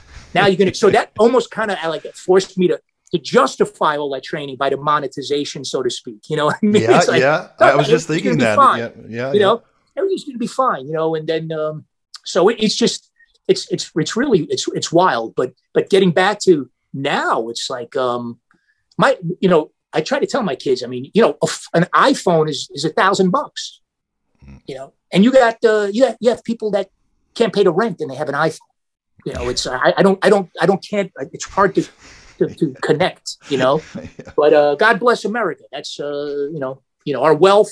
uh, But our, I think our wealth has become a little bit of an opiate because if you have all that, then you might think, oh, if somebody had a little less, they would still be good. And you know, they, I think there's an altruistic feeling. there. I know I'm kind of getting off tangent here, but No, this is great. It's a socialist idea. But um, This is great. there's there's a little bit of self sufficiency has gone out the window, and um, and you see that everywhere. Like if I if I come out of an Ivy League school, does a corporation owe me a six figure salary, or do I have to work? Right. You know, I made twelve thousand dollars a year. I worked for a publishing company when I got out of college. Then I went to another firm. I jumped up to twenty three thousand dollars a year. It wasn't like I worked my way up in that industry. I did a I did a completely lateral move in a different industry, and I doubled. Right. I would call up my colleagues in the post. You understand? I just doubled my salary because I left your company and went to another company. You know yeah yeah yeah yeah. yeah. You know, meanwhile, all along there, I was trying to, you know, print my books and learn, you know, learn about copywriting and all that stuff. Like, uh, you know, during the lunch hour, I'd run to the post office with bubble envelopes with my VHS tapes. See, that's You know, amazing, uh, it was an interesting, that's- you know- That's work ethic. No, that's awesome, and it's a testament to you because you're right. I think you know we are in a suffering a generation that thinks things are owed to them for whatever reason. But Right. it is. It, I mean, Terry and I talked about this too. It's it's it's historical. You look at any great nation, uh, name any of them, the Greeks, any of them. They get to a point where it's almost like you're saying that opioid kind of uh, Yes. uh, uh, Right. philosophy where everything is so good that there's nothing left to complain and work about. Yeah. So Right, right. they end up except eating those, themselves. except those, those took about 500 to a thousand years. I mean, we're, we've, see where everything's accelerating. Totally. like- we were just talking like- about this last night. We were talking about this last night. We the weather's great now, so we had a little fire outside. We're sitting around talking, and we were just saying how, uh, like, yeah, just the past, like the acceleration in the past twenty to thirty, well, hundred years, yes. I mean, massive. You look at hundred years, but even in the last twenty or thirty, Yeah. just Well, look, look at look at business. I mean, yeah. you know, where where was Amazon five, Mhm. ten years ago? Or these companies, the disruption. It's like Kodak. Kodak, or or some of these other firms, Polaroid. Yeah. Uh, it could take decades. Like look at Sears, Sears and Roebuck, right? which was the Amazon of of the 1900s. I was just Yeah. looking at old school pictures of how big their warehouse distribution centers were and everything like that. I mean, they had they, their catalog went to 20 million people in a country that had 70 million people. Imagine, you I know, still remember that Amazon- catalog. That that the thing was like this. Yeah. So the but now instead of it taking five or six years, 10 years or 15 years for a competitor to come in, it could be um, six months Yeah, because they because of the dynamics in uh, you know the uh, digital computer social media yeah, you know what's that we know google has uh, what is it they have a, a division uh, where they, it's like moonshots like they don't want to see incremental improvement or something they're trying to change let's say the dynamic of one com- industry from one move you know like uh, elon musk you know who's trying yeah. to go you know go to the go to the stars go to Yeah. mars you know for Yeah, human tra- you know basic travel i mean these things where where they took decades or now it's taking years months and it could be like it, it sounds nuts but i can I, my hope is i can create something that can go viral and, and you never know. Uh, next thing you know i got millions you got millions of Absolutely. followers. Why not? a couple of thousand people order my set. I had a guy from the philippines who was telling me uh, a filipino master just emailed me last night and he's like marco uh, i just lost a friend of mine like 25 years ago. We used to talk about you all the time. We never did kyokushin. We admired what Mas Oyama did. By the way uh, can you you know how much can you discount your entire set you know what i'm saying so That's awesome. the guy just bought the guy just bought like all 27 of my videos last night That's you know awesome. and it's you know imagine that times a thousand right well, or two thousand it's it's it's possible. Anything It is is possible. possible. You can do that with a coffee shop, a donut shop. You know, uh, you know, you hear about Amazon destroying mom and pops, but now the mom and pops got to utilize that. You know, Right. get on Instagram. You know, get Yelp. This create Exactly. a different color, blah blah blah, and, and Exactly. hype it up. There's so many things you can do. You know, Yeah. uh, And you know, honestly, when I started seeing you coming back on the scene, uh, I, I'm always looking. I I, I want to promote people, and I want to promote Kyokushin, obviously. But and I know you're not you. You have a roots of Kyokushin, but you have all this other stuff. I want. Uh, that's part of the reason I wanted you on. I was like, Yeah. I Well, see that- him that- coming back, listen, and I, I- want to promote him, man. Like this guy I- is a legend. I can't, I'm, I'm actually kind of, I remember, I think my, my very first, think I sent you a DM or something like that. I'm like, I don't even know. I Mhm. don't, this guy, I don't know if this guy's going to know who I am. I'm just like some, some, some oh, I asshole knew who you saying- were. some asshole is sending me this DM that he can, he knows how to fight. You, ever- you know what I'm talking about. Yeah, you get a lot yeah, of those. You're yeah, like, shit. certainly. So let me try to send them as much video as possible to show you know, that maybe maybe there's some validity to this. But uh, but that's Oh, no, that's so man. Cool. I'm getting that I'm getting that vibe more and more from people, and um, and, in, and in a strange way, look, I'm I'm I'm I'm going to be 55. I'm training my ass off right now. Every bone, every joint, every muscle in my body's telling me, you know, hello, what happened to resting. So uh, so I'm trying to. I'm really exploring that. I'm looking at supplementation. I mean, I, I was just going to so ask you, what's your what's your what's your diet like and things of that nature? well, what I what I what I did, see, just like anything else from a progression standpoint, I didn't change what I ate. I Mhm. cut it in half. Oh, so you just I cut, cut. the I did calories the portion control. Yeah. but now I am getting a little like what I have found that helped a lot is uh, is some fasting. Like I do try to. Yeah, sometimes I do go in- too. Me too. if I don't eat, if I let's say dinner at like six or six thirty, I'll do a good fourteen to sixteen hours, even though it might be a late breakfast. That that has helped me significantly. Me too. And, That's uh, that's one yeah, of the things. Like I'm I'm, I'm tur- I turned 51 next month, and that's one of the things that I You I whippersnapper. No, just so that's one of the things I, I really incorporate, and it just works. Nat, I don't know why, but it, you know, people are like, oh, I can't believe you skip breakfast. And that I don't see it as skipping breakfast. It just works No. naturally for me. I'm not hungry until I'm not. I don't. what I do it- do is uh, the the reason I can do that though is I'll, I'll give you. It's taken me months because I, I do explore. At one point, I used to sell a line of supplements back in the day. This Jesus, you've done everything. It, it was I, I used it. There was this one of them was like they used this like a, a Native American root, right. which was supposed to be like for endurance and stuff like that. It was food form triathlon. So I I love the product. So I I asked the guy, listen, can you give me a discount? I'll sell it along. So he's Cool. like, oh, there's always this crazy karate guy that sold my uh, supplements and stuff. So I, I do. I've worked up to now. I do six to eight week, uh, like like I cycle on and off because I have this idea. I'm not a, not a nutritionist, but like uh, you have to detox for the supplements then to work. Although some people believe that over time it- it'll work more. But I mean, I I I, have uh, I, I do use uh, creatine. Yeah, me too. Uh, this is all you know. Uh, DHEA. Yep. Look at the DHEA. Yeah, L-arginine. L-citrulline Yeah, yeah. combined. yeah. Um, so, uh, and I'm, I'm adding in the, the, the, the zinc, the magnesium. yeah. Uh, now, so what I do now in the morning is I, like I try to prepare five or six mornings worth of a, a, a sport drink that's more for endurance, It's got electrolytes and things like that for my bike ride. Sure. Yeah. And then I just take the pills, slap them in my in my mouth. So over the one and a half to two hour bike ride, I'm sipping. Uh, I have one bottle. I'm going to go to two. So which means now I'm going to have the double amount of the, the electrolytes.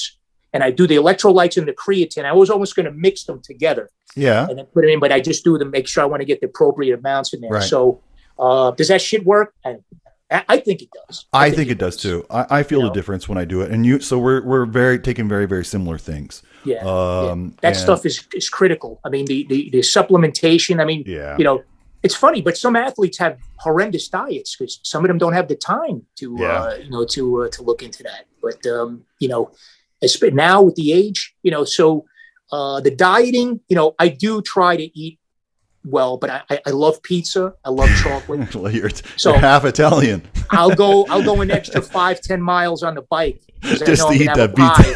I'm gonna have a pie tonight. My daughter, my, my my middle daughter, and I I, are obsessed with pizza. I love it. So it's, it's cool. It's cool. But man, whatever it's doing, it's working for you. Because I mean, I've seen you with your shirt off lately, and you look great, like you Oh, do. thanks. Jesus, So, man, like I'm getting ready for the summer now. It's like, uh, you know, I, I gained a, I, I went up, I just weighed myself. I'm like 164 this morning. I got up to 168.7. what do you weigh? What's your height?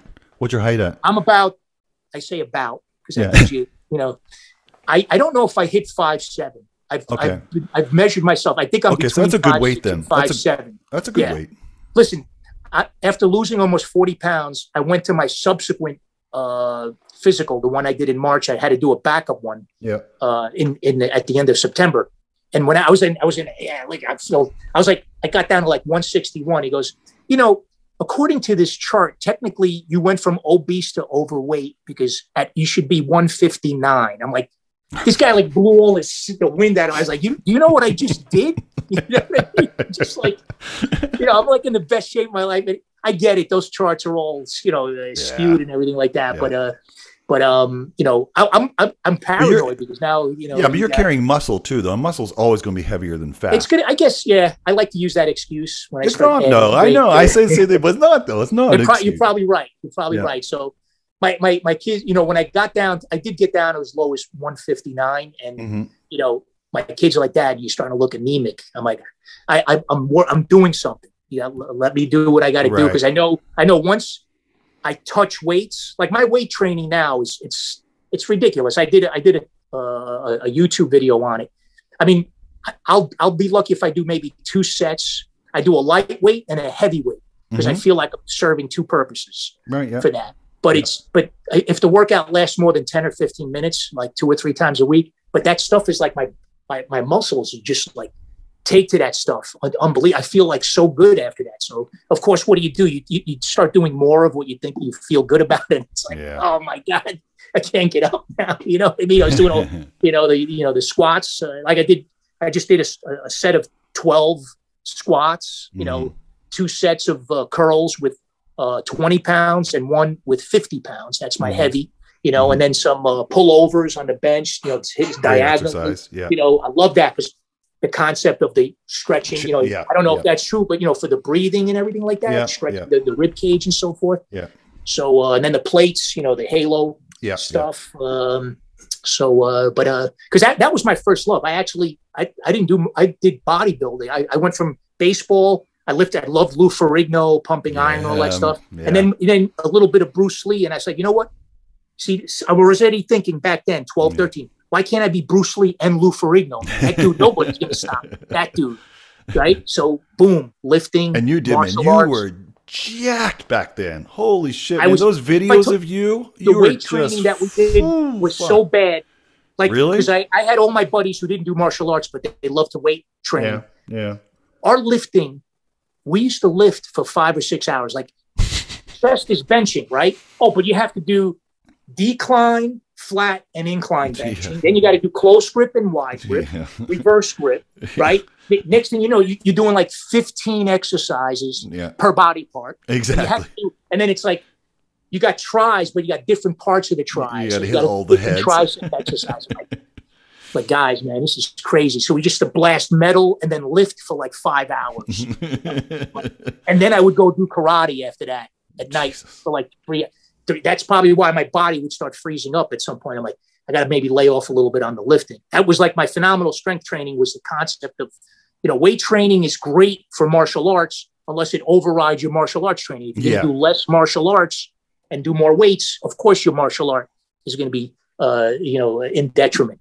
So, um, but now it's very scientific. You know, uh, but um, Everything's different now. I mean, even you're talking about supplements. I started taking a, supplement called um, L card. What is it called? L carn- carnitine. carnitine. Carnitine. Okay. I'm taking a massive amount, like five thousand uh, uh, milligrams uh, before workout. Because my problem was I used to get a lot of lactic acid buildup on endurance stuff. Mm. So you get a lot Right. of lactic acid buildup, and and since I've been taking that, almost immediately, I don't I don't get it anymore. I get way more muscle Is it? endurance. Yeah, I got to try that. I haven't seen Yeah. it myself. I never took that because, uh, you know, you the take a- L-arginine and uh, Yeah, but I- L-citrulline, and I thought everything was the build, building blocks. Like, I, I, you know, I don't know how good of a philosophy is, but it's like you can't just take testosterone, but if you get the building blocks of it to Mhm. help generate it to some degree, that that was Mhm. my philosophy. I've never gotten my test. I'm almost afraid to get my testosterone tested, but I figured my wife would say, "Listen, I think you have enough, so don't, please, don't take, don't do anything, please." Leave it alone. do not do anything, please. You know, I mean, I'm trying to lift the house up at some point or another. I don't know. I'm, I'm almost scared of that stuff because you start mussing around chemically with your body. I mean, I've seen some ugly shit in the long in the long term. You know, it's almost Yeah. like uh, you know doing you know uh, front thousands of front kicks with ankle weights, which everybody's done. I've done it, but Yeah, never too. stop doing it. Yeah. you're gonna need, but you're gonna need new knees at some. I think I think your body's chemical system is, uh, you know, Yeah. it's the same way. You can really do some damage, you know, uh, in that respect. Um, I could see for temporary, like an illness or something, taking a steroid of some some kind, but Mhm. That stuff I wouldn't even know where to begin. You know, uh, you know. There's a but, whole you know, industry built around it now. It's like you know these yeah, it's- longevity like an- it's not even- doctors it's, an- stuff. it's not even an afterthought. You know, Yeah. 50, low, low TRT, this and that. Yeah. I remember there was this guy. You ever see those ads? There was this guy, like an old-looking doctor, gen- genet, genetics, Yes. whatever. I Guy looked like he was 80 years old, and he was fu- had Just jacked. Like, I'm like, I called once just to get some information. They they were relentless for like six months. Like Marco, you know, you're gonna have a you're have a tire around your belly. Yeah. I'm like, dude, I'm doing sit-ups and running, man. I'm I'm, I'm okay right now. I don't have to like they want me to go on like a two thousand dollar a month like Yeah. uh, you know replacement therapy chemicals. I'm like, can't. I was in my 40s at the time when I was Oh looking. at wow. like, no, yeah, I- no, because I it's impressive. You know, it's the ads. You know, me studying ads. I'm like, wow, this is. You Yeah, know, I, didn't you. that guy die? I think that. Did he? I think his partner still runs the company. I, thought, I think he had a heart attack or something. But um, I don't know, man. It's uh, they, that whole industry is wild. It's it's Yeah. really wild. the supplementation that you know they would they're starting to make stuff look like you know you can take it from syringes or it's coming from some lab. Yeah, it's Yeah. and then you know I I, I wrote this in my book. It's like you you look at all of those supplements and everyone has a disclaimer said this may work with a good training Diet. Diet. mm, yeah. All right, I yeah, all right. you got to train. You got you know, I, that's not to disparage the amount of work these guys do. But like, I was so obsessed with bodybuilding, and just realized it's, you know, there were guys dying on stage. You know, Yeah. and, then, and then you look at the, you know, the, the, the water. Like they try to get their skin to onion level so you can see all the striations on there. I'm like, but you see, that's how you should think as a martial artist, right? With the, you know, with fighting and techniques and everything like that but Yeah. but that's a bad it's like it's like being a really good criminal you know uh you know my you know if you put you got to you got to watch out for those guys that are really obsessed with becoming good at things you got to make Yeah. sure it's something you know worth worthwhile you know or philanthropic Yeah, yeah, yeah. so what what are you, what are your goals now coming up?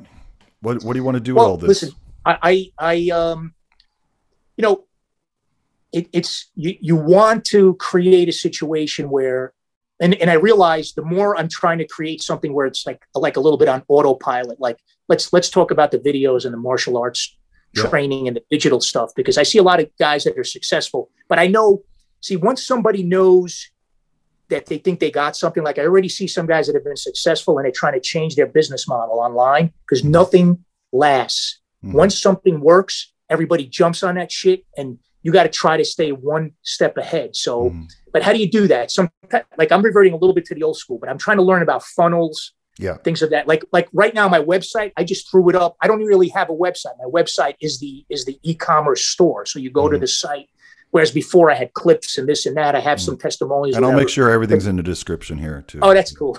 Yeah. so I'm trying to get to the point where he- here's here's where I want to be. Uh, three or four years from now, I have a decent portfolio of properties. Mhm. I got a team helping me run. I am generating great rental income. I enjoy brokerage because I love. To me, it's like jujitsu. When I'm when I when I am dealing with a client that owns a billion dollars worth of real estate. Like, listen, right now I'm representing Columbia University. I'm selling Mm. a site for them. Wow. Montefiore Hospital, Oh, wow. the cerebral the cerebral palsy organization. These are my clients. Wow. I'm selling. I mean, I could never say I'm just a kid from the Bronx, you know, Mm. and you, and I have these institutions that are using me to sell their commercial property. So I I could never stop. I don't think I can ever stop doing that. You Mm-hmm. know, my, my daughter hopes not because she's on my team. So is my brother and my cousin. So that's like I, I I feel like I'm right now I'm, I'm doing a dry run of my retirement. I have a great team. Right. I'm doing commercial real estate. I my properties. I need more where they could be completely self sufficient. But I envision a dojo where I'm going to train there myself. Like think about this. What if I sent out a text and I said, listen, uh, guys, Friday at around 9 30, 10 o'clock, we're going to take my judo chart that has the 60 throws. We're going to do every throw 10 times. It might take us about eight, nine, 10 hours to do, but we're going to do that this weekend. now, you know, and then whether I have a class or not, I just want to. Ha- that's going to be in one of my properties where I can do stuff like that. You have the ability, and then yeah. and then part of it is a studio. Yeah, where I where I'm going to start Filming. shooting all, all, my free content, maybe teach and do seminars. But you know what I'm going to be doing? Mm. What I when I wrote phenomenal endurance training, I took my first ad out in Inside Kung Fu, and I got my first check for 14.95 with the little coupon clipped out. The guy wrote his name and address on. Oh man, if I sell a million of these, I can train all day. I got nothing to worry about. Right? Wasn't that isn't that always wasn't that always yeah. our goal? Yeah, yeah. You know, like like a like a monk. That's Yeah. how I looked at. You know, you hear about Oyama going into the mountains. They they said three years, but then I heard it was two 18 month stints. And some guy did give him some rations. So it's how do you eat if you're mm-hmm. training in the mountains all day by yourself? Like I'm like, you know what? That would be so cool. Like I used mm-hmm. to tell my uh, you know Hioki is like, you know, I could just imagine like fighting in knockdown tournaments. He was chuckling when I would say this. Like I'd have a gi for every tournament. I'd have I'd have a workout suit for every day of the week. And like this guy, you know, it's almost like a Conor McGregorish type, uh, you, know, Yeah, yeah. you know, philosophy there. But uh, you know, uh, God bless. But I, I think it all comes down to I want to be able to train and still have a life where I can, like right now, I don't have to technically support my family. I mean, you know, my daughter worked at Goldman Sachs. Now she's at Ernst and Young. My other one works for me. My son's got a year to go. He's studying finance. He thinks he's going to be a combination of Gary V and Elon Musk. He's he's the one that's you know he helped me digitize my entire product line, set up the website, cool. uh, did the e-commerce. At, we I use Ecwid. Um, so now he can't stand it. You know, he's like, Mark, what do you think about if I change like dad? So now I'm now I'm going in there like all that stuff that I do with music and this. I'm doing that now because I'm relearning. Like when, when I did my when I came out with the videos originally, I went out back then. I spent like fifteen thousand dollars to be able to do a, get a laser printer. The, the screens were like the size of a TV, Yeah. like this thick.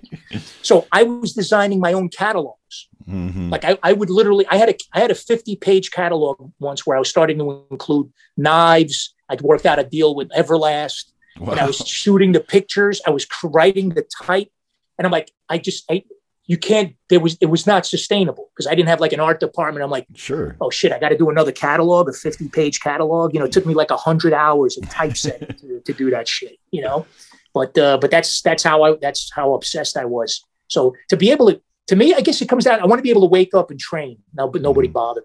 So Yeah. That's not, Yeah. that's not asking for too much, is it? No, it's not asking for too much you know, but uh, you know, two dogs, three kids, you know, this, that, and the other thing. I saw that one clip on your Instagram where you you called your you're like looking away and you called your dogs. Yeah. Yeah. That shit is so. I got two poodles. They're like ten pounds each. I mean, I saw those things. I'm like, man, that's. I always want, you know, that was I, that was pretty cool. I mean, uh, That that's my day every day. that's I- kind I of silly. I, in I.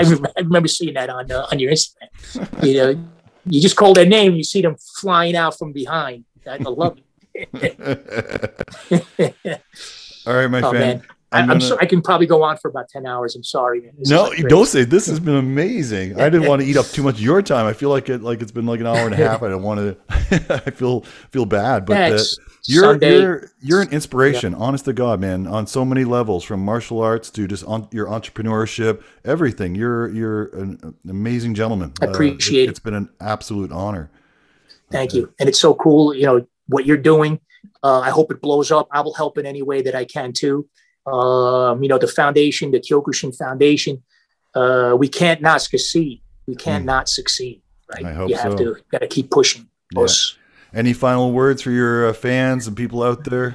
listen i just um I, you know when when i get like i said when i get an email where somebody says marco like somebody just e- uh, sent me a dm he's like i bought your knockout video i saw it hundreds and hundreds of times it completely i'm like that's impossible man you know it's it's it's really it's a it's a strange feeling i'll tell you one more anecdote like Yeah. i was on a sales trip you know with my firm national company billion dollar firm i'm speaking to we, we were in a we were in a hotel in um, in hawaii right that Mhm. was like the sales trip for the top earners and stuff so I'm I'm I'm like drinking there.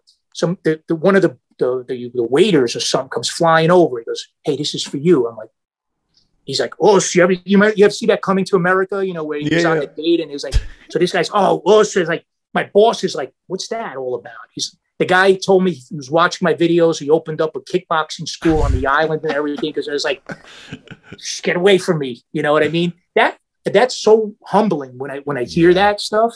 And um, you know, it's just it's just amazing to be able to take a passion and uh, you know and and take you know bring it to another level. And that's what I hope to do. I hope to. I got a lot of a lot of time to make up, and uh, thanks to guys like yourself acknowledging it, it's really it is it's humbling. I mean, I don't want to sound cliche-ish, but uh, it's like wow, you know what I mean. Nah, and I man, appreciate it- the time. I'm the one that's humbled by it, and uh, yeah, I, I'm I'm looking forward to checking on your success coming up. So thank you so much. Well, thank you. Hey,